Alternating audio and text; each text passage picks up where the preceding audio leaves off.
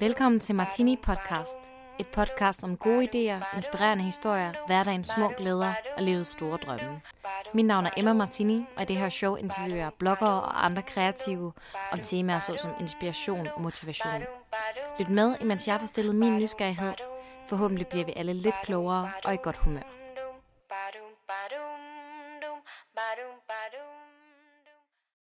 Hej alle sammen, og mange tak, fordi I har lyst til at hænge ud med mig her i Martini Podcast den næste times tid. Jeg forestiller mig, at der er rigtig mange af jer, der lytter med øh, et eller andet sted øh, udendørs i dag. Øh, solen skinner jo fantastisk i de her uger, og det er, øh, man kan sige, det gode ved at bo i Danmark, det er, at vi virkelig sætter pris på, når solen skinner, fordi vi er så mega vant til, at der bare er dårligt vejr hele tiden. Så når endelig solen skinner, så skal vi skis med os udnytte det. Og det kan man jo heldigvis gøre med øh, et podcast, fordi du kan tage øh, høretelefoner i og gå en lang tur, eller ligge ned på stranden, eller nyde solen på en eller anden måde. Øh, og det synes jeg er øh, fedt, at jeg kan være med jer, også når I ikke lige har lyst til at sidde bag en øh, computerskærm. Og jeg har heller ikke selv haft sygt meget lyst til at sidde ved min øh, computerskærm her de sidste uger. Øh, jeg har selvfølgelig gjort det, som det nu har været nødvendigt, men rigtig meget af tiden, der har vi enten siddet ude i kolonihaven og arbejdet, Øhm, eller så har jeg simpelthen bare været offline, hvilket har været mega skønt. Øhm, ude i kolonihaven, der er øh, det blevet mit ansvar at sørge for øh, køkkenhaven. Så jeg har plantet jordbær og kartofler og squash og græskar og spinat og grønkål, og jeg ved snart ikke hvad. Øh, jeg har vendt jorden og vandet og nusset og plejet, og nu går jeg og krydser fingre for, at der snart kommer planter op. Det er første gang, jeg prøver sådan at have en køkkenhave, så det er mega spændende. øhm, og imens jeg går og hygger mig derude, der går jeg også og lytter til podcast og tænker på også tit, at der nok er nogle af jer, der lytter med til mit podcast på den måde, og det synes jeg simpelthen er så fedt. Øh, jeg har glædet mig rigtig meget til at præsentere dagens øh, gæst for jer. Vi har nemlig besøg af Mathilde Trobæk, og Mathilde synes jeg er virkelig sej og inspirerende. Mange af jer kender hende nok øh, som Helse Mathilde, og øh, når man lige først hører det navn Helse Mathilde, så får man måske en idé om, at hun er lidt en anden type, hun, end hun i virkeligheden er. Mathildes øh, navn her, Helse Mathilde, det øh, fortæller hun også i podcast-episoden lige om et øjeblik, hvorfor øh, hun valgte at give sin øh, blog øh, det navn, men også hvordan hun sådan har ændret sit forhold til, hvad helse egentlig er sidenhen. Mathilde hun øh, mistede sin lillebror for nogle år tilbage, og det har været med til sådan at skifte hendes perspektiv fuldstændig. Øh, det er noget, jeg selv kan ikke genkende til, fordi jeg jo har en lille søster, der har været meget syg og har gået igennem nogle år, hvor at alting øh, på en anden måde handlede om, øh, om overlevelse. Så der har jeg også en oplevelse af selv det her med, at der er nogle ting, der før betød helt vildt meget, som i dag for mig i virkeligheden ikke betyder særlig meget. For det vigtigste er, at dem omkring mig har det godt, og jeg selv har det godt.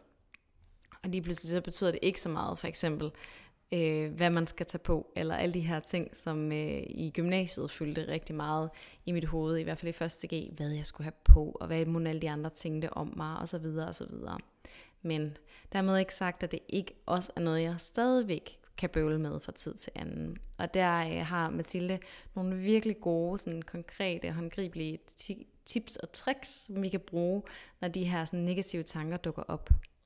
Mathilde øh, er mega sej, synes jeg, fordi hun øh, arbejder for at nedbryde nogle af de tabuer, der er i vores samfund. Det kan fx være omkring øh, ensomhed, især det her med at være ung og også og, og føle sig ensom. Så snakker hun øh, en del om øh, kropsidealer, om at acceptere sin krop, som den er, og rent faktisk lære at være glad for sin krop.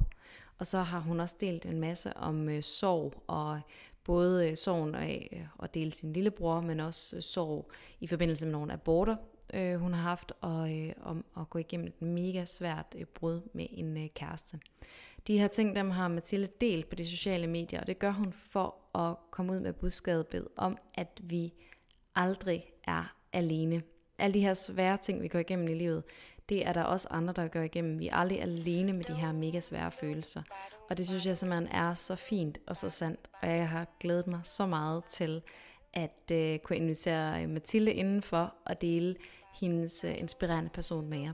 Så uh, lad os byde Mathilde rigtig hjertelig velkommen.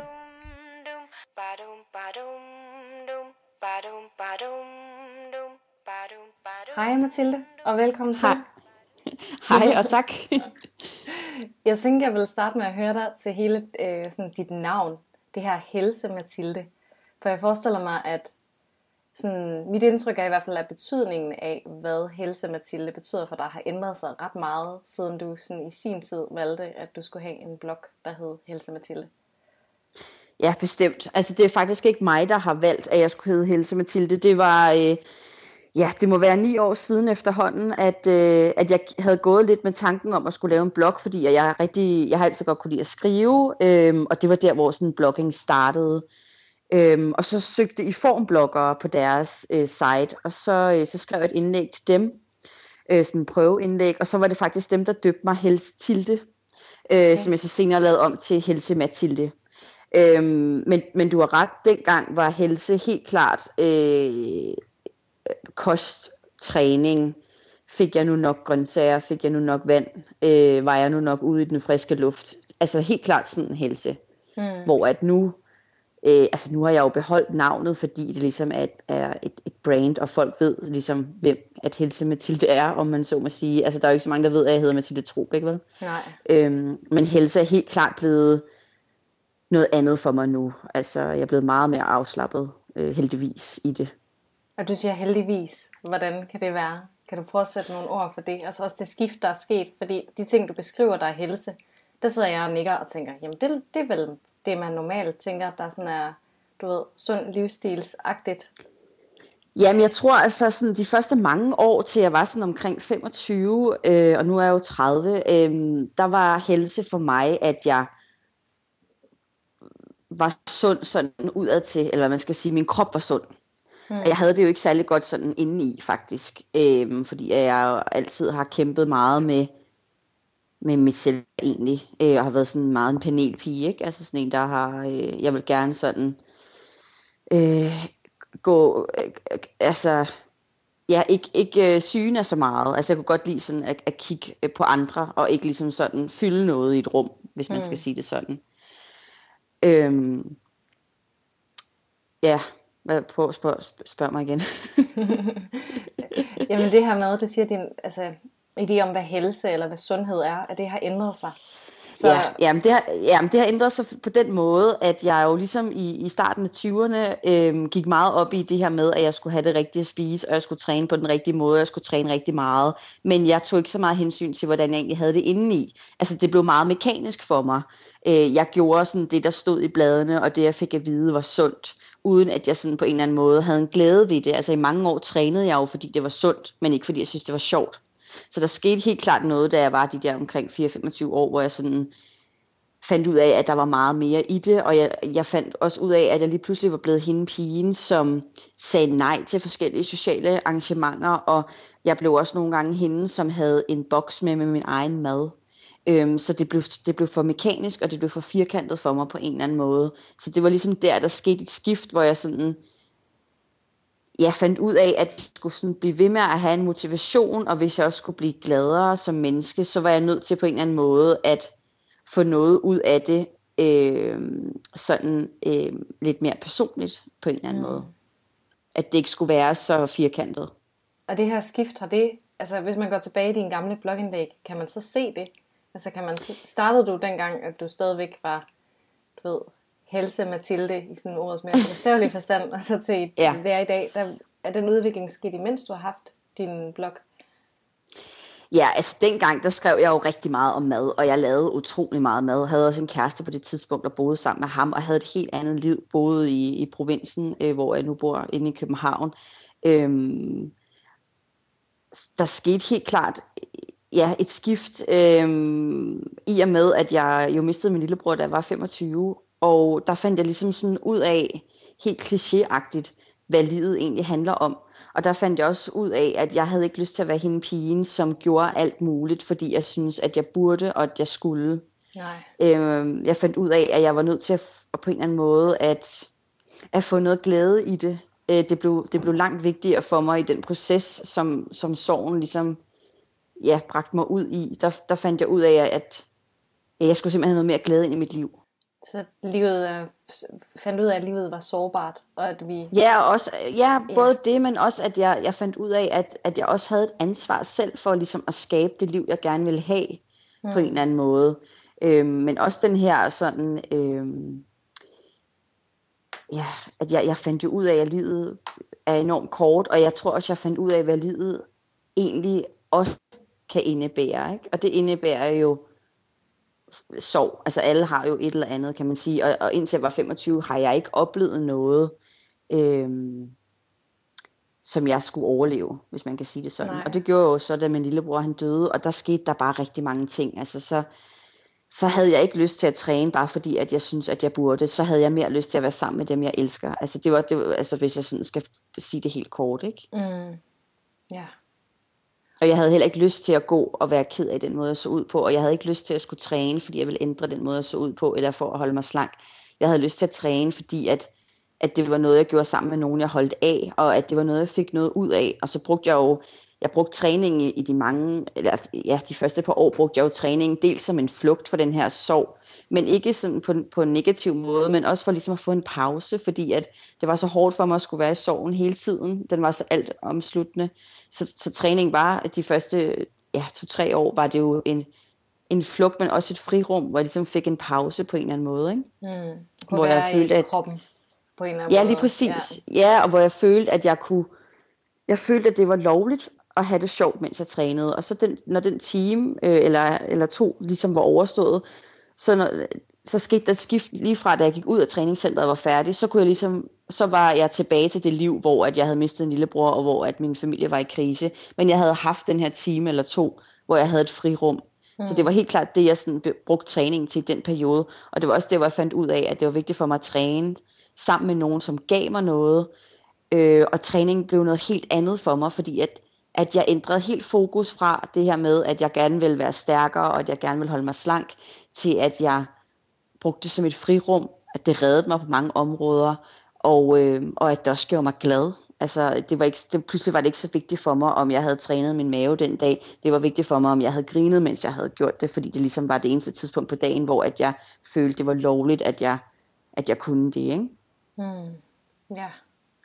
Så ja, dem jeg, dem jeg trænede med nede i det træningscenter, øh, det var inden jeg sådan begyndte til CrossFit, dem jeg trænede med, jeg fortalte dem ikke, at jeg havde mistet en bror, fordi jeg havde også brug for, at jeg havde en anden identitet i det center.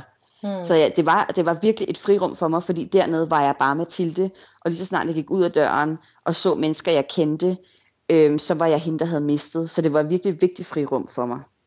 Ja, og hvordan var det i den periode, hvor du altså sådan tæt på, at du mistede din lillebror? Øh, delte du det på sådan de sociale medier? Var det noget, du var åben omkring? Eller skete det for øhm, senere? Ja, jeg, jeg skrev det øhm, en uges tid efter faktisk, at han døde. Fordi den periode, der bloggede jeg hver eneste dag. Nu er jeg begyndt ikke at blogge så meget mere. Nu blogger jeg måske en 3-4 gange om ugen på de, på de gode uger. Ikke? Mm. Øhm, jeg, jeg, jeg skrev det, at det var sket, øhm, og omtalte også en lille smule. Men der gik faktisk der gik et år før, at jeg fortalte sådan helt, hvad der egentlig var sket. Mm. Fordi at at jeg, jeg var ikke klar, og, og mine forældre var heller ikke klar til, at jeg skulle dele det med hele verden. Så, så der gik et års tid, ja, før jeg delte det. Og det valg om at overhovedet at dele det, altså hvordan, det, når jeg følger med hos dig, så noget af det, jeg ofte tænker over, det er det her med, at du deler så åbent og så ærligt, øh, og meget, meget sårbart. Ja. At man, man kan godt tænke, wow, hvordan tør hun det? Eller altså sådan, det, det må kræve noget mod, og man kan også godt tænke, hvorfor egentlig? Ja, og, og hvorfor? Øhm, det er, øh, det kan jeg godt svare på. Altså, da, da jeg mistede min lillebror, der startede jeg i en sovgruppe sammen med andre søskende, der også lige havde mistet. Mm. Og det var der, da jeg gik ind i de rum, hvor vi havde de her sovmøder, øh, øh, der fandt jeg bare ud af, hvor vigtigt det var for mig at vide, at jeg ikke var alene. Altså det var virkelig det, der reddede mig, fordi når jeg sad sammen med mine forældre, eller, eller min familie, eller mine veninder, følte jeg mig enormt alene, fordi de havde, jo, de havde jo også mistet, øh, mine forældre har jo mistet et barn, men de har jo ikke mistet en søsken. Mm. Øhm, så det følte jeg mig enormt alene i, men når jeg var sammen med den her søskengruppe, så følte jeg mig ikke alene, og jeg fandt bare ud af, hvor altså det, det, det reddede mit liv. At, altså det gjorde det virkelig, det gjorde, at jeg ikke havde lyst til at dø. Mm. Altså, øhm, og det gav mig håb, fordi jeg var sammen med de her andre søstre, som også havde mistet. Og det var egentlig der, jeg fandt ud af, hvor stor en forskel det kan gøre, at man har en bevidsthed om, at man ikke er alene. Og det er grunden til, at jeg deler det, jeg gør, fordi at jeg så gerne vil give det, give det til andre, altså give det videre på en eller anden måde. At jeg, vil, jeg, jeg, jeg vil så gerne have, at der ikke er nogen piger, der skal sidde og føle sig forkerte og føle sig helt alene. Det er fordi, at det er der så mange andre, der også gør. Og Øh, du er ikke den eneste, der føler dig ensom. Du er ikke den eneste, der synes, at din øh, krop ikke ser ud som på Instagram. Altså, det er utrolig vigtigt for mig at dele det her med, at man aldrig er alene. Det, det er sådan, det er det allervigtigste for mig at dele, og det var det, jeg fandt ud af i den proces. Så det er derfor, jeg gør det.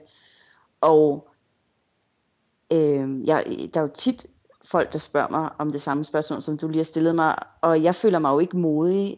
Øh, jeg kan huske de første par gange, hvor jeg skulle dele et meget personligt indlæg, både med, med at have mistet min lillebror, og øh, jeg har også haft nogle aborter, hvor jeg har delt, og så har jeg haft et rigtig grimt brud med min ekskæreste, som jeg også har delt. Og jeg kan huske de første par gange, jeg gjorde det øh, om aftenen, når jeg vidste, at det her indlæg blev udgivet dagen efter, havde jeg ondt i maven, og kunne godt have svært ved at sove.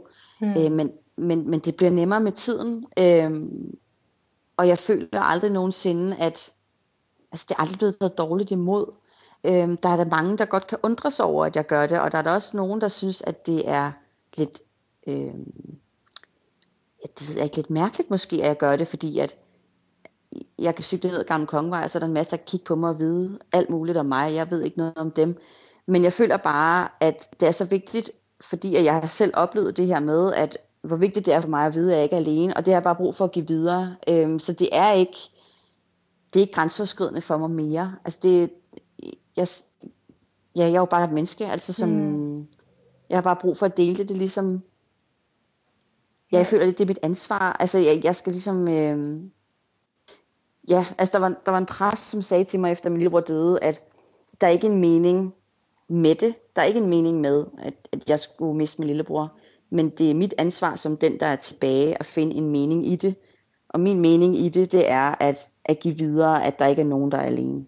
Hmm. Sådan, sådan kan jeg egentlig sige det.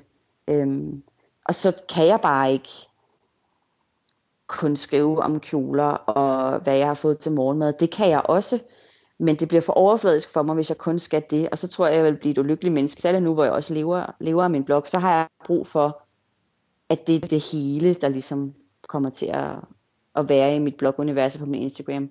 Så mm. det, det, er, det er ikke noget, jeg tænker over længere, faktisk. Altså, nej. Jeg sidder for sådan lidt kuldegysninger. øhm, det jo, men jeg tænker også, at du må få så meget respons fra folk, der netop kommer med den her, wow, fordi du deler det her, så føler jeg mig lige pludselig ikke så alene. Altså det må også øh, give noget altså drive og gøre, at det bliver nemmere at åbne op omkring de her ting. Og hvor man, det er ligesom om, du nærmest sådan, hvad kan man sige, tager en for holdet. At du er den første, der tør være sårbar, og så kan alle os andre sige, ja, sådan har jeg det også. mm. Jamen, det er, jo, det er også det, jeg håber på, fordi jeg tænker sådan, dengang at jeg var 14, 15, 16 år, der var der jo ikke nogen sociale medier, øhm, og i dag bliver de bombarderet. Øh, så jeg føler helt klart, at jeg har et ansvar, og, og det er noget, jeg tit diskuterer med andre, som, som også har blogs og Instagrams og har mange følgere, og der er mange, som ikke synes, de har et ansvar, hvor at, og det synes jeg også er fint nok, øh, fordi vi er jo forskellige, men jeg føler, at jeg har et ansvar over for de, som følger med, og der er så mange, der følger med, og der er så mange unge piger, der følger med. Mm. Så jeg føler også, at jeg har, jeg har et ansvar over for dem. Det føler jeg virkelig, at jeg har. Jeg har ikke lyst til at vise dem, at uh, livet bare er helt fantastisk, fordi jeg ved om nogen, at livet også kan være modbydeligt og hårdt og frygteligt og uh, forfærdeligt. Um, så det er også den her følelse af, at jeg, at jeg føler, at jeg har et ansvar. Det er også helt klart den, der driver mig. Um, mm. Og nu har jeg gjort det så længe, så det vil også, ja, det, det falder mig helt naturligt. Og, og jeg har altid været en pige, som har fortalt, hvordan jeg har det. Altså, øh, jeg, jeg, kan, ikke, øh, jeg kan ikke gå og være ked af det, uden at sige det. Altså, sådan, så jeg er meget på de sociale medier, som jeg er i virkeligheden, faktisk. Hmm. Ja. Og det kan jeg godt lide, fordi jeg, jeg vil slet ikke kunne spille en rolle.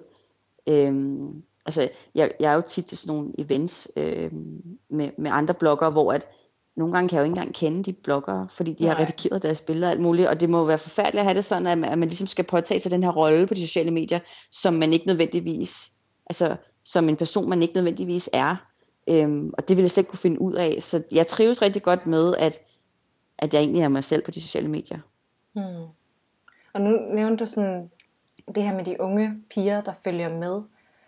Og der kommer jeg til at tænke på, hvis du sådan skulle, du ved, se dig selv dengang, eller sådan, hvad vil du have ønske, du kunne have givet sådan tilbage til, ja, både nogle af de unge piger, der, der følger med, men også sådan Mathilde, 15 år. Altså, hvad vil du, hvad er det for en, en påvirkning, du gerne vil have på sådan nogle unge piger? Øhm, at de er gode nok. Øh, og det er jo nemt at sige, ikke? Men øh, mm. Helle Juf, hun sagde engang i en podcast, eller også var det masser af monopolet, men det er bare noget, jeg sådan virkelig tit tænker på. Alt det, der er dit, det skal nok blive dit. Og det vil jeg ønske, at jeg havde tænkt som 15-årig. Altså, øh, og, og, og også det her med, at jeg ikke er alene. Altså, hvor at jeg kan godt øh, sidde til et socialt arrangement nu, øh, som 30-årig, og føle mig usikker af en eller anden årsag. Så jeg fået en eller anden kjole på, jeg ikke føler mig øh, hvad hedder det, tilpas i, eller øh, har en bums. Hvad ved jeg? Det kan være alt muligt.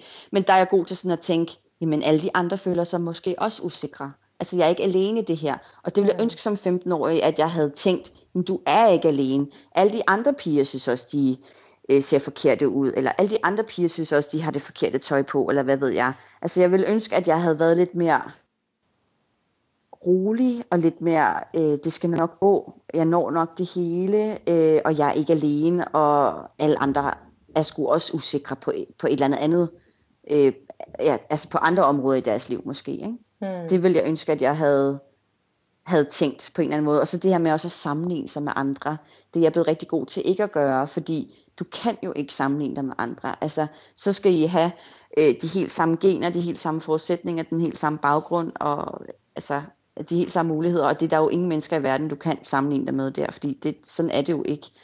Øhm, så det der med at gå, og, og det gjorde jeg da rigtig meget som 15-årig også, øh, da jeg blev ældre, sammenlignede mig med andre piger. Og det er så ødelæggende, fordi at den her sammenligning, der endte det jo altid med, at det var mig, der havde tabt på en eller anden måde. Ikke? Mm. Så det ville jeg også ønske, at jeg havde været bedre til at stoppe op og sådan tænke, jamen altså, jeg er god nok, som jeg er, og jeg gør mit bedste, og der er nogle ting, jeg skal arbejde med, men det har jeg hele livet til, altså sådan på en eller anden måde, ikke? Mm. Ja. Jeg kan godt tænke mig at prøve at dykke lidt ned i det her, du siger med at sammenligne sig med andre, men også især i forhold til sådan det rent kropslige. Det her med, hvordan rigtig, rigtig mange unge kvinder går og er ked af den måde, de ser ud på. Eller bare ikke er tilfreds med deres spejlbillede. Synes, der er en forkert dille her, eller der er et eller andet, der ser helt åndssvagt ud her. Hvordan er du nået til et sted, hvor du har det godt i din krop? Og er du overhovedet det? Er du sådan, at du hver morgen kigger dig selv i spejlet og tænker, hold kæft, jeg ser lækker ud? Eller har du også dårlige kropsdage, som man kan kalde det? Ja, øh, jeg tror ikke, at jeg har dårlige kropsdage, men jeg kan godt have dårlige kropstimer. Øh, og det er fordi, at jeg har besluttet mig for, at jeg vil ikke have en hel dag, hvor jeg går og hater på mig selv, fordi dem har jeg haft nok af. Øhm, og nu er jeg jo også blevet 30, og, og, og man hviler sgu mere i sig selv, når man bliver 30. Altså det, jo, det tror man jo ikke på, når man er 20. For det var der, der også nogen, der sagde til mig, dengang jeg var 20. Og så kvinder på 30 sagde, ah, men du kommer til at hvile dig selv. Hvor jeg tænkte, ja, det er godt med dig. Ikke? Men det gør man jo. Altså, eller det, det gør jeg i hvert fald. Og altså sådan helt grundlæggende har jeg taget en beslutning om, at jeg vil ikke jeg vil ikke leve et liv, hvor at jeg er utilfreds med den måde, jeg ser ud på, fordi jeg vågner jo ikke op med de her lange ben og, og smalle hofter i morgen. Jeg ser jo ud, som jeg gør, og jeg ser jo også sådan her ud i morgen. Mm. Øhm, og den beslutning tog jeg egentlig også i forbindelse med, at jeg mistede min lillebror, og i og med det her, at jeg fandt ud af, at livet er så kort, og at jeg selv har et ansvar. Fordi jeg kunne godt have valgt at gå i offerrollen, da de her ting de sker for mig. Og det gjorde jeg da også i en periode. Men der kommer jo bare ikke noget godt ud af at vælge offerrollen.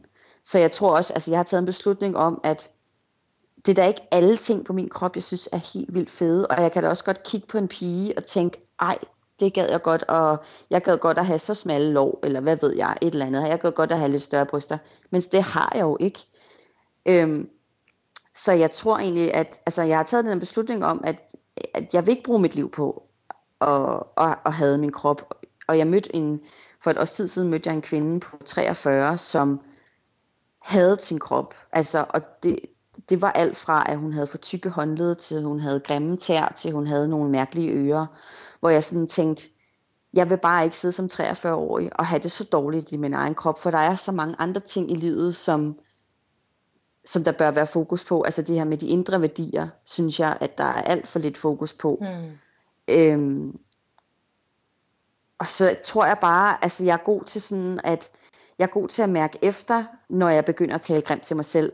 Og så kan jeg altid sådan lidt øh, finde ud af, hvor det stammer fra. Og hvis jeg har nogle timer, hvor jeg bare synes, at jeg er nederen, så kan jeg også godt tit finde ud af, Nå, men det er fordi, du er lidt stresset, eller det er fordi, jeg har en konflikt med en veninde, jeg lige skal have løst, eller jeg har noget, øh, en regning, der skal betales, eller altså, du ved, et eller andet sådan. Det er altid noget andet, synes jeg, der ligger til grund for, at jeg så går hen i den der mølle, øh, selvhadsmølle, eller du ved, hvor man sådan, jamen det er også fordi, du kan ikke noget, og der er ingen, der vil have dig, og det er også fordi, du har øh, strækmærker og sådan. Altså jeg tror, jeg er god til sådan at stoppe op og sådan tænke, det er ikke det, det handler om, og, og du er god nok, som du er. Mm. Men det er helt klart en øvelse, og jeg tror aldrig, jeg bliver færdig.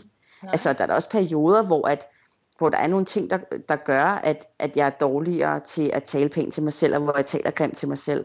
Øhm, og sådan tror jeg altid, det vil være. Øh, jeg tror bare, jeg er blevet god til at lytte efter, hvornår det ligesom sker. Mm. Øhm, og så har jeg den her sådan, jeg vil ikke sige en vrede, men meget min motivation til, at, at, at jeg ligesom gerne vil hvile min krop, det er, at jeg, jeg vil ikke bare som kvinde læne mig tilbage og have min krop, fordi det gør alle kvinder også. Altså fordi, at det er lidt det, som vi som kvinder øh, ja, gør. Ikke? Altså, ja. det, er ikke, det, er, det er ikke så unormalt at sidde i en venindegruppe, og så, ja det, det, det er ikke så mærkeligt. Altså tit, hvis jeg sidder med tre af mine veninder, så kan samtalen godt ryge hen på, at jeg er også blevet tyk, og am, jeg kan ikke gå i bukser, fordi sådan og sådan, og mine arme, de er ikke pæne, så jeg vil ikke have øh, top på, eller sådan noget. Og det er hurtigt, man kan ryge ind i den her, og det vil jeg bare ikke. Altså det er også... Øh, de der, øh, ja, jeg er meget vred over lige for tiden igen, øh, de der Nygaard-reklamer, øh, nye bryster, øh, kører de en kampagne med igen på, på busserne, ikke? Mm. Øhm, og jeg vil simpelthen ikke, jeg vil ikke være med til, at, at jeg hele tiden skal have at vide, at jeg ser forkert ud, og jeg vil ikke hele tiden skulle være i en proces, hvor at jeg skal blive bedre og flottere og lave mig selv om. Jeg vil sgu bare gerne være, som jeg er nu, og så vil jeg mm. gerne have fokus på, om jeg er et rart menneske at være sammen med. Og det betyder ikke, at jeg ikke kan have dårlige øh, timer, hvor jeg tænker, ej, min lov flyder ud i den her bikini. Det er slet ikke sådan. Men det skal bare fylde minimalt. Og det er jeg meget bevidst om. Altså jeg vil da langt hellere have de her strækmærker, som jeg nu har på min lov, og som jo jeg vil have for altid, og så være en god veninde, eller en god datter. Mm. Altså sådan, jeg vil gerne have, at der er mere fokus på det indre, i stedet for at der hele tiden er så meget fokus på det ydre, ikke? Det er så sandt, og det er, og når man sidder og lytter til dig nu, så tænker man jo bare, jamen hvor har hun ret, ikke? og desværre, det, jo, det kan så godt være svært at efterleve. og det er jo svært, det er jo så netop det der med den dag, man så står og sådan, sådan ej, min lår er lidt for tykke. Altså fordi, jeg kan også blive helt, altså det, heldigvis er det ret sjældent, at jeg sådan kritiserer min krop på den måde, men når det så sker, så kan jeg også få enormt dårlig samvittighed over det nærmest. At jeg med det samme ja. også begynder at tænke sådan lidt, ej nu, du ved, helt ærligt, prøv lige at få et liv. Du skal ikke stå her ja. og, øh, og have på din lår. Kan du selv også have den, at du sådan, når, når de her sådan, i virkeligheden meget almindelige tanker kommer, at du næsten så med det samme også slår dig selv oven i hovedet og tænker, ej, så må du ikke tænke, og prøv lige at have lidt bedre selvtillid, og elsk dig selv, elsk dig selv. øhm, det ved jeg sgu ikke. Altså, øhm, jeg tror sgu også, man skal rumme det, hvis man har sin dag. Ja. Altså, fordi jeg tror også, at det, det kan også blive farligt at skabe det her ideal med, at man bare skal hvile sig selv og elske sig selv. Fordi hvis man så ikke kan leve op til det ideal, så er det Præcis. jo endnu en grund til at banke sig selv oven i hovedet. Så det skal man jo også passe på med.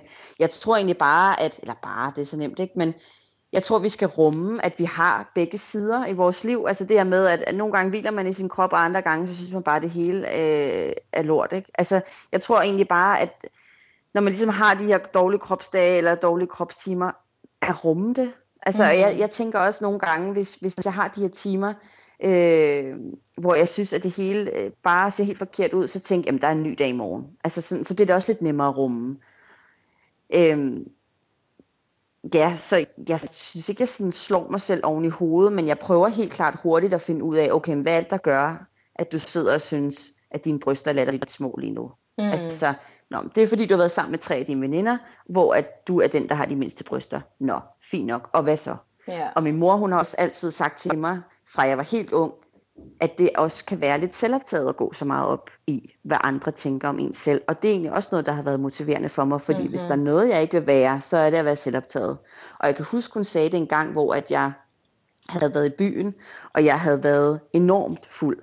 Og jeg vågnede næste dag og havde så moralske tømmermænd, fordi at jeg brugt ekstremt meget tankevirksomhed på at tænke, hvad har de andre tænkt om mig? Hmm. Og jeg ringede til min mor, og jeg græd, og jeg var sådan, ej, hvad har de tænkt? Og jeg dansede sådan der, og jeg tror også, jeg snakkede lidt for lang tid med ham der. Han har jo en kæreste, og du ved et eller andet, hvor hun sådan sagde, det er også lidt selvoptaget, at du bruger så meget energi på at tænke, hvad andre tænkte om dig. De har jo nok i sig selv. Og det de er også tænker, en af de, de ting, tænker der... på, hvad har andre tænkt om mig? Ikke? Ja. Lige præcis. Altså, det er jo ligesom hvis, at du, øh, du går ind på strået, og der er de der øh, brosten, og du snubler over en. Ikke? Du ser jo ikke en, der stopper op, kigger op på menneskerne og griner. Alle, der snubler over den der brosten, går videre, som om intet var hent, og samtidig tænker, fuck, fuck, fuck, fuck, fuck. Mm, og det kan da godt være, hvis jeg... ja, åh oh, nej, åh oh, nej, ej, nu griner alle af mig. Og det kan da godt være, at der er nogen, der griner af dig, men et minut efter har de jo glemt det, for de har nok i sig selv. Og mm. det er mm. også sådan en ting, jeg, jeg, jeg tit tænker, at ja, så meget energi bruger folk nok heller ikke på, at min lov er lidt brede, vel? Altså, øhm, altså det er også nogle af de, altså, en af de sådan, strategier, jeg har, når jeg sådan, ja, ja. Kan, godt kan ryge ind i den der selvhadsmølle, som jeg plejer at kalde det, ikke? hvor man putter vand og vand på møllen. Mm. Øhm, så prøver jeg ligesom at, at tænke sådan, det er lidt selvoptaget, og jeg vil ikke være selvoptaget. Nej. Det, jeg, jeg synes, det er, det er et mega godt råd. Der er i hvert fald mange ting, ja, det, det, det, du har sagt i dag, som jeg tænker, det, er, det kan både jeg, men nok også mange af dem, der lytter med. Det er sådan meget dejligt konkrete råd og sådan måder at tænke på, som man helt sikkert ja. kan bruge til noget. Ja, det er også det, jeg har fundet ud af, efter at jeg har skrevet og talt om det her i så mange år, at, at der er brug for nogle konkrete råd, og det har været så svært for mig at give, mm. fordi at øh, der, lige da jeg mister min lillebror, øh, får jeg jo en masse andre øh, tanker og, og idéer, kan man sige, men når folk så spurgte mig, men, øh, hvordan gør du så, så kunne jeg jo ikke sige noget, fordi at, jamen, jeg havde mistet en bror, og det kan jo ikke være et råd. Altså, du skal bare prøve at opleve en, en, en, en kæmpe sorg, øh, så, så får du det bedre med din krop. Så derfor har jeg også været nødt til sådan at udvikle nogle, nogle strategier, som sådan, øh, ja, noget konkret, som jeg kunne give videre på en eller anden måde. Ikke? Mm. Og jeg, jeg er også enormt nøgen, og det er sådan et lidt, øh, ja, jeg ved ikke, det kunne godt være sådan et hippie-råd, ikke, på en eller anden måde, men jeg går enormt meget nøgen rundt, og så øh, hver gang, at jeg skal i seng om aftenen, så øh, er jeg nøgen foran et spejl. Og nogle dage, så tænker jeg, åh, det, det er ikke så godt, altså fordi ens mave ser jo altid lidt anderledes ud om aftenen, end den gør om morgenen, ikke? men, øh, men jeg prøver altid at sige, at forestil dig, at du øh, har et arbejde, og øh, på den her arbejdsplads, der starter din ekskæreste, og I havde et mega nederen brud. Den første dag har du ondt i maven, og det er så svært at skulle se ham, og du sveder, og du kan slet ikke koncentrere dig, og sådan er det måske et par uger. Men til sidst bliver det en vane, og på et tidspunkt bliver det sådan, at du bare siger hej til ham på gangen. Og sådan er det også lidt med at være nøgen.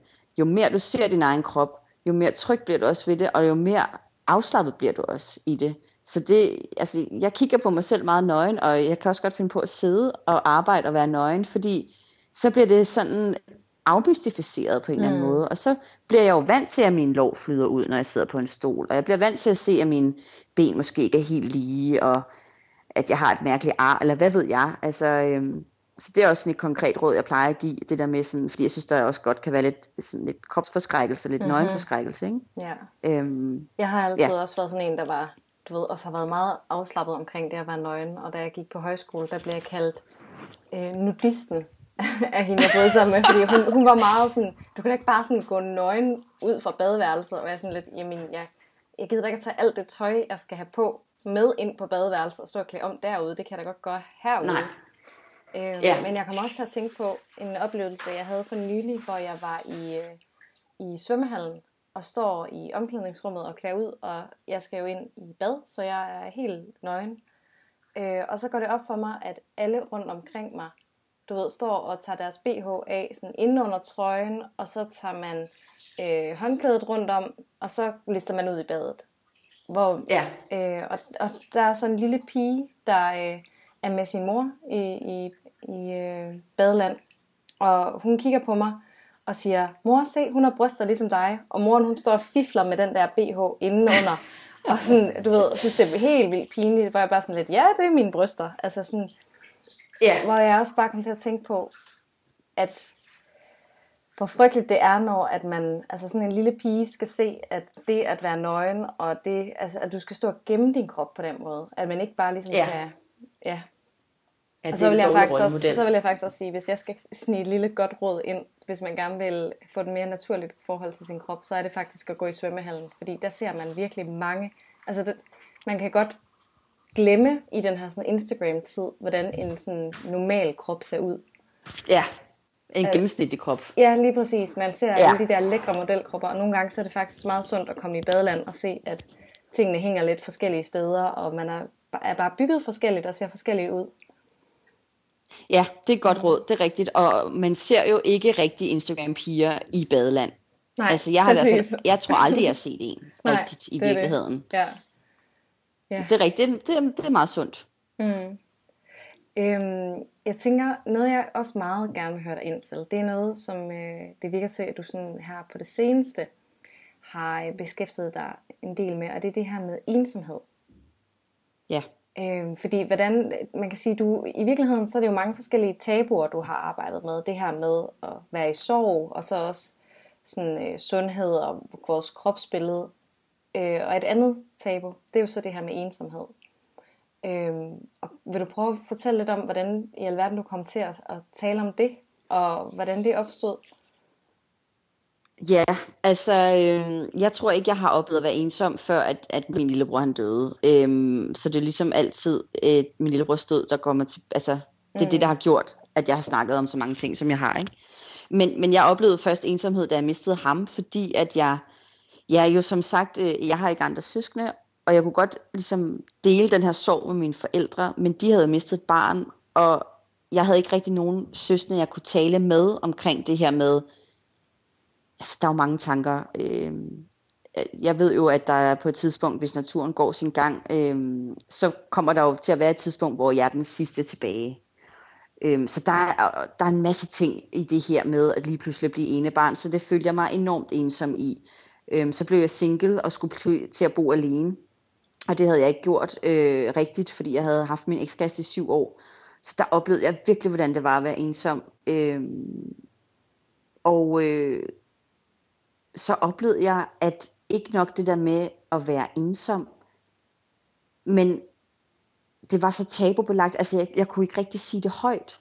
Fordi det var ikke rigtig... Øh, det gør man jo ikke på de sociale medier. Altså sådan jeg, jeg kender ikke nogen, som, øh, jo måske lidt er der nogen, der begynder at skrive om det nu, men dengang, hvor jeg sad og følte mig ensom, så følte jeg mig endnu mere ensom, fordi jeg ikke kunne dele det med nogen, ikke bare på de sociale medier, men også når jeg sådan var ude, fordi mm. ensomhed var virkelig sådan et fyord, ikke? Øhm, og så begyndte jeg sådan langsomt at, at, at skrive lidt om det, og tale lidt om det, øhm, fordi det fyldte rigtig meget, det med at være ensom. Altså lige så snart jeg satte nøglen i døren øh, i min lejlighed, så kunne jeg bare mærke den der ensomhed bare sådan fuldstændig, ja, komme galopperende. Øhm, og så var der rigtig mange, der skrev til mig, øh, at de også havde det sådan, og øh, at de havde det på samme måde. Og det fik jo bare mig til sådan at ville snakke om det endnu mere, fordi jeg sådan tænkte, okay, jeg, jeg er sgu ikke alene. Altså, der er også andre øh, piger på min alder, der sidder i deres lejligheder rundt omkring i landet og, og har den her følelse, mm. øh, selvom de ikke har mistet en bror, men, men altså, man kan jo sagtens føle sig ensom af alle mulige andre årsager. Øh, man behøver jo ikke have mistet. Øh, så de første par år egentlig, øh, hvor jeg skrev om det, brugte jeg rigtig meget tid på at skrive med de her piger, som skrev til mig, og øh, mødtes også med en del og gik ture rundt om søen og sådan ligesom øh, snakkede om den her ensomhed. Og på et tidspunkt så blev det bare for mange, der skrev til mig, og jeg kunne ikke rigtig hjælpe dem, fordi jeg kan jo, jeg kan jo ikke redde hele verden, og jeg kunne jo ikke blive veninder med de her piger. Og så sad jeg en aften øh, sidste år øh, i sensommeren, og så tænkte jeg, at jeg bliver nødt til at lave et eller andet, som jeg kan henvise de her piger til. Mm. Øhm, og så lavede jeg den Facebook-gruppe, som, øh, ja, som jeg så stadig har, som hedder Jeg finder en veninde, og hashtag du aldrig alene. Og jeg tænkte sådan, det ville være ret fedt, hvis der kom 500 medlemmer, fordi så, så ville det ligesom være en succes. Sådan målte jeg det lidt, ikke, inden jeg mm. sådan lavede den. Og det kom der jo så den første dag. Ikke? Ja. Så og nu er der over 12.000 medlemmer, og det jo, har jo klart været noget, der har gjort, at jeg har mere lyst til at, at snakke om det og, og skrive om det, fordi at ja, der er et kæmpe behov for det, og det er også de indlæg, der bliver læst mest, øh, det er, når, når jeg skriver om det her. Jeg tror helt klart, at ensomhed, det er det næste, vi skal snakke rigtig meget om. Og nu har jeg talt rigtig meget om det her med øh, og, og, og holde af sig selv, som man er. Øh, og det har jeg gjort i nogle år nu. Og, og det er heller ikke, fordi jeg vil stoppe med at tale om det, men jeg tror helt klart, at ensomhed bliver det næste, vi skal snakke rigtig meget om, fordi jeg tænker, at de sociale medier, så gode de kan være, og så dejlige de kan være, så de, de kan godt, det kan også være brænde på bålet ikke, i forhold til den her ensomhed, fordi en ting er at sidde alene en eller anden fredag aften, øh, det kunne jeg da godt finde på at gøre dengang jeg var 15 år, men jeg vidste jo ikke, hvad der foregik, men nu kan du sidde og være alene i din lejlighed, og ikke have noget at tage dig til, og så kan du se på Snapchat, der foregår noget, du kan se på Instagram, der foregår noget, og på Facebook, ikke? Mm. Så det er sådan, jeg tror, det er nemmere nu at føle sig ensom, end det var for nogle år siden. Øhm, også det her med, at øh, hele den diskussion med, at det skal være så pænt og perfekt, og man skal helst have et stort netværk, og man skal styre på det hele. Øhm, så det, jeg tror, det, det bliver nemmere for os at føle, føle os ensomme, og det, det er svært at sige det højt på en eller anden måde, fordi at de her sociale medier ligesom er poleret, ikke? Mm. og det skal, altså hos mange i hvert fald, ikke? og det skal være flot, og det skal se pænt ud. Øhm, så det er helt klart blevet noget, jeg er blevet rigtig glad for at tale om, fordi jeg kan mærke, at, at der er rigtig mange, der, ja, der sidder med samme følelse. Ja. Og hvad, hvad for nogle råd giver du så nogle af de her piger? Eller hvis der sidder en, der lytter med nu, der kan ikke genkende til den her følelse af, og at den her ensomhed rammer en. Hvordan, ja, altså fordi det er jo ikke et, et problem, man bare lige kan løse. Altså man kan selvfølgelig så forsøge som, at bruge sådan en, øh, den Facebook-gruppe, du har lavet, hvor man kan prøve at søge nogle nye venskaber. Mm. Men handler det kun altså, om at for eksempel at, at søge nogle nye venskaber, eller hvordan ser du det? Altså, det vil jeg jo sige for et par år siden, at det bare handlede om at få en masse venner, men det ved jeg nu, at det handler det ikke om. Altså, det handler, altså, ensomhed er jo ikke farligt, og man, man, øh, altså, man kan jo ikke dø af at være ensom, og det kan man jo selvfølgelig godt, altså hvis man, man kan jo ikke dø af det, men, men det, altså, det kan virkelig være en, øh, en, en, en voldsom følelse at sidde med, og mm. ensomhed er, er den værste følelse, jeg har oplevet, øh, fordi, at, og den kan være meget fysisk. Men jeg tror egentlig, sådan grundlæggende skal vi nok, øh, altså ensomhed er jo et livsvilkår, det, det, eller et, et, grund, et grundvilkår for os alle sammen. Alle kan jo være ensom. Man kan jo også være ensom, selvom man har fire børn og en kone. Ikke? Mm. Jeg tror egentlig, at altså sådan, og det kan jeg mærke, når jeg ligesom føler den her ensomhed, som kan komme lige pludselig, øh, så prøver jeg egentlig at rumme den lidt, og jeg prøver sådan at tænke, men den er ikke farlig, det er et, et, et vilkår for, for, for os mennesker at føle os ensomme en gang imellem. Men det er også vigtigt for mig, når jeg så har den følelse, for eksempel øh, ja, sådan en, en, en torsdag aften her, det kan være ensomheden, den kommer og banker på om en times tid, men så er det vigtigt for mig, at jeg ved, okay, men i morgen, der skal jeg noget, eller på lørdag skal jeg ses med hende her. Altså det er vigtigt sådan for mig, at jeg har noget socialt, jeg sådan kan se frem til. Hmm. Fordi så bliver det nemmere for mig at rumme den. Så det er klart, at så skal man jo selvfølgelig have nogle mennesker i sit liv, som man kan lave noget sammen med. Øh, men et af de råd, jeg også giver, øh, ud over at henvise til den gruppe der, øh, for at ligesom få nogle veninder, det er også bare at melde sig ind i gruppen, fordi der er 12.000 andre, der meldt sig ind i gruppen af samme årsag. Og bare det kan være øh, lidt helende og lidt trøstende, at man er, er med i en gruppe. Man behøver simpelthen ikke at lave et opslag, man behøver ikke på den måde at, at være aktiv. Øh, men bare det med at være med i gruppen med så mange andre piger, og kan se, okay, jeg er sgu ikke den eneste, der sidder med den her følelse. Allerede mm. det kan være det første skridt på vejen. Ikke? Jeg tror også, det er vigtigt, at man sådan slutter fred med, at det er en følelse, som skal være der hele livet, mere eller mindre, og det er en grundfølelse, og den er ikke farlig, så længe at man har en eller anden form for noget socialt. Det er i hvert fald det, der virker for mig. Hvis, hvis jeg sidder og føler mig ensom her til aften, så, ved, så hjælper det mig at tænke på, at jeg skal være sammen med en veninde i morgen. Men jeg skal selvfølgelig have en veninde, jeg så kan se. Øhm, og så er det også vigtigt igen at tage ansvar. Der kommer ikke nogen og banker på og siger, skal vi være veninder. Man bliver nødt til at gå ud og ligesom selv prøve det. Og jeg har sammenlignet det meget med at date. Altså at finde en ny veninde, det er ligesom at finde en ny kæreste. Du bliver mm. nødt til at gå derud, og du bliver nødt til at, at, at invitere en ud på kaffe med frygt for at blive afvist, ligesom når du går på en date. Altså det, det er lidt det samme. Og, øh, og, og kemien skal være der, timingen skal være der, ligesom med en kæreste. Så det kan godt være, at du prøver rigtig mange gange, uden at det lykkes. Ja. Men du bliver simpelthen nødt til at blive ved. Altså det, det, det er lige så svært at finde en god veninde, som det er at finde en kæreste, hvis ikke, hvis det ikke sværere samtidig, ikke? Jeg tænker også, er, ligesom når man skal ud og finde en ny kæreste, at man bliver nødt til sådan lidt at, du ved, at åbne sit hjerte. Eller sådan, at, Ja. at øh, når jeg i hvert fald tænker tilbage på de øh, venskaber, jeg har, som, hvor at man, vi er blevet det meget hurtigt, så har det næsten altid været, fordi der har en, der har åbnet og delt et eller andet sårbart. Fordi det inviterer til, at den anden også tør gøre det. At, Ja, det er at, rigtigt. At, så snart man ligesom tør at, at droppe facaden, og jo hurtigere man gør det, jo nemmere er det ligesom for venskabet at vokse og blive mere end bare sådan en, øhm, vi drikker lige en kop kaffe en gang hver halve år relation. Ja, det har du ret i. Det har du ret i. Ja, og man skal nok også være enormt modig, faktisk. Mm. For ligesom at tørre og ture og gå derud og, og frygten for at blive afvist, ikke? Ja.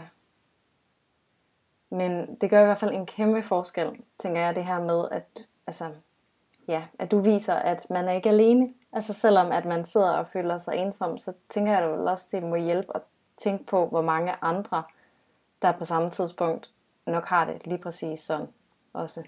Ja, det hjælper nemlig altid, og det er også derfor, jeg er så utrolig glad for den gruppe, fordi at der er en god stemning derinde, og de tager så godt imod hinanden, og de hjælper bare at være medlem. Man kan se, ja, at man ikke er alene. Ikke? Mm.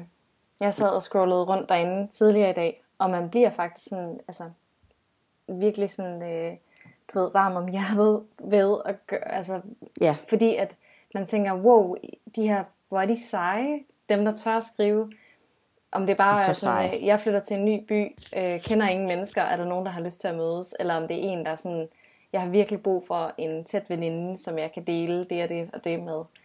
At, Ja. at man kan, jeg forestiller mig, at når man sender sådan en besked ud i sin Facebook-gruppe, så kan man tænke sådan, ej, hvad vil de andre måske synes om mig, og tænker de nu et, øh, ej, en taber, hun er helt, e- eller hun er ensom, men de fleste, der sidder og læser med, tænker jo, ej, hvor er hun modig, og ej, hvor er det sejt, at hun tør at Ja. række ud.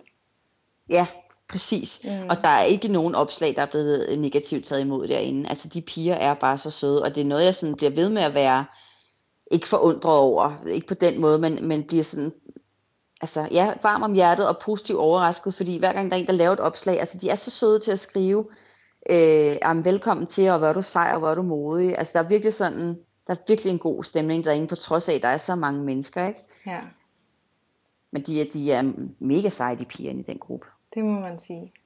Ja. Her øhm, til sidst, Mathilde, der er der tre spørgsmål, som jeg gerne vil øh, slutte af med. Ja.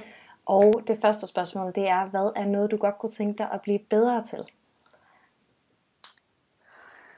Åh, jeg kunne godt tænke mig at blive bedre til ikke at være så hård. Fordi, øhm, ja, jeg, jeg, er blevet, jeg er blevet en hård pige i forhold til de ting, jeg sådan lidt har været igennem. Øhm, og jeg tænker sådan egentlig, måske ikke hård. Øhm, jeg kunne godt blive bedre til ikke at, ikke at forvente det værste.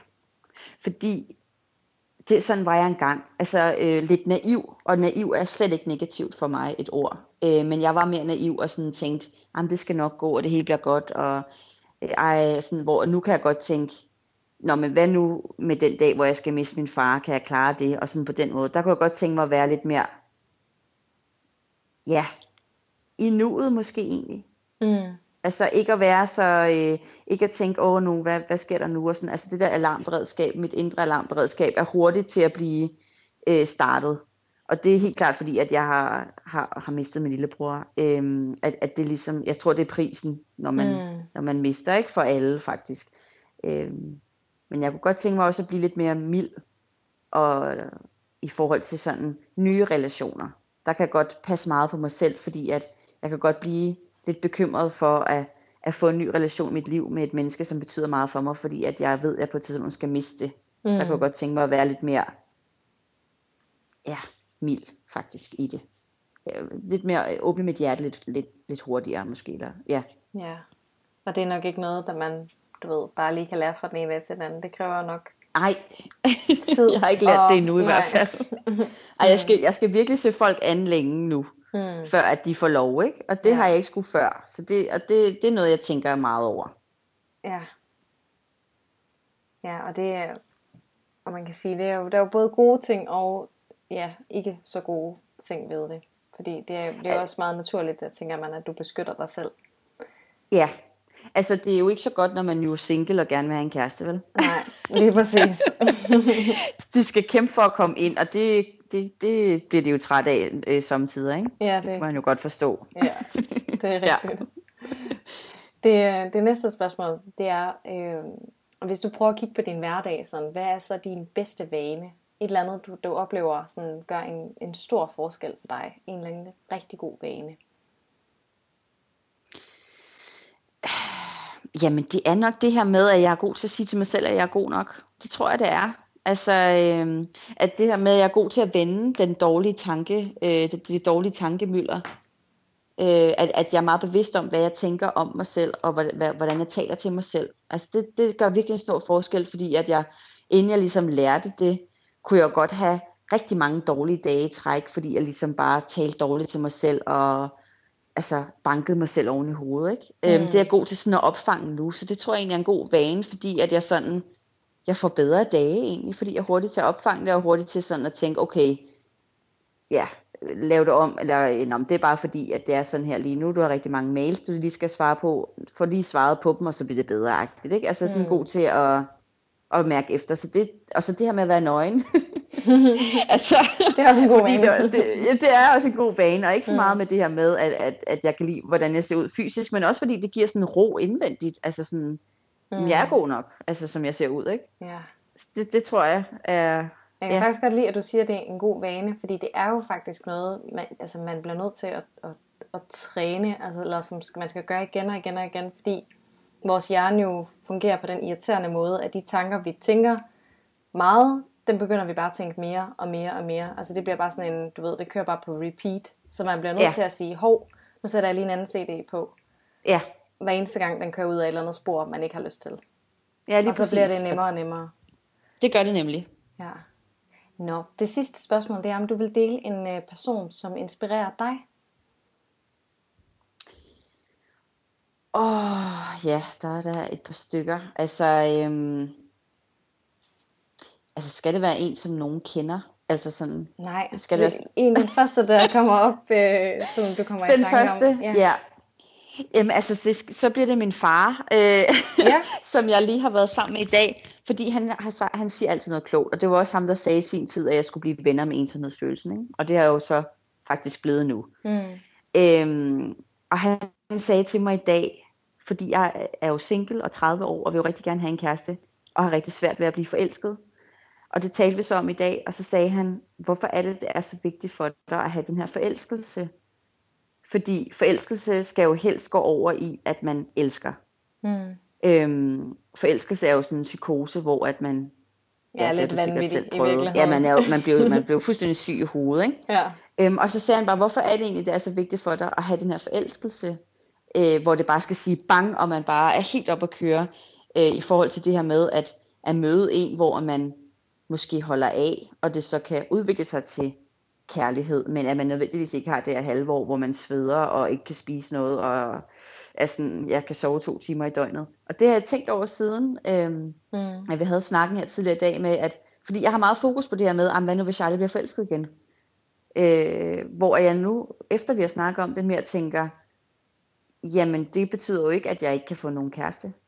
At, fordi at jeg ikke har den her sindssyge... Ja, og fordi du, det er jo ikke forelskelsen, der er målet. Det er vel den kærlighed, der er ja. efterfølgende. Ja. ja, fordi jeg har også øh, lige været forelsket faktisk her for nogle måneder siden, og det endte jo ikke med kærlighed. Og så ville jeg da hellere have haft, at, at jeg ikke havde haft den her forelskelse, men at jeg var, ja, havde holdt af en, en, en mand, og så var begyndt at elske ham. Ikke? Mm. Så jeg synes bare, det giver ret god mening, og efter den snak, jeg har haft med ham i dag, kan jeg mærke, at jeg slapper meget mere af, fordi jeg tænker, det kan da godt være, at jeg ikke bliver psykotisk forelsket igen, men det betyder jo ikke, at jeg ikke kan elske igen. Så han er helt klart en af de mennesker, som, ja, han er det menneske, der inspirerer mest. Altså nogle gange siger han nogle ting, som burde stå på sådan en gajolæsk, ikke? men han har altid ret. Altså, han er virkelig, virkelig klog. Så det, han, ja, han, han inspirerer mig sgu meget. Ja, og jeg ved, at du inspirerer rigtig, rigtig mange øh, af dem, der følger med hos dig. Du har sagt så mange meget, meget kloge ting i dag, så jeg er så glad for, at øh, du tog dig tid til at snakke med mig. Hvor du sød. Tusind tak. Jeg, jeg er rigtig glad for, at jeg måtte.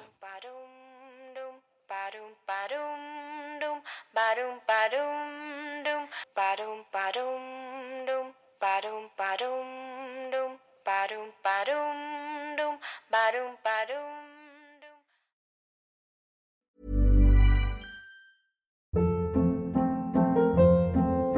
Hold up. What was that? Boring. No flavor. That was as bad as those leftovers you ate all week. Kiki Palmer here, and it's time to say hello to something fresh and guilt-free. Hello Fresh. Jazz up dinner with pecan-crusted chicken or garlic butter shrimp scampi. Now that's music to my mouth. Hello Fresh. Let's get this dinner party started. Discover all the delicious possibilities at hellofresh.com. Even when we're on a budget, we still deserve nice things. Quince is a place to scoop up stunning high-end goods for 50 to 80% less than similar brands. They have buttery soft cashmere sweaters starting at $50, luxurious Italian leather bags, and so much more. Plus, Quince only works with factories that use safe, ethical, and responsible manufacturing. Get the high-end goods you'll love without the high price tag with Quince. Go to quince.com/style for free shipping and 365-day returns.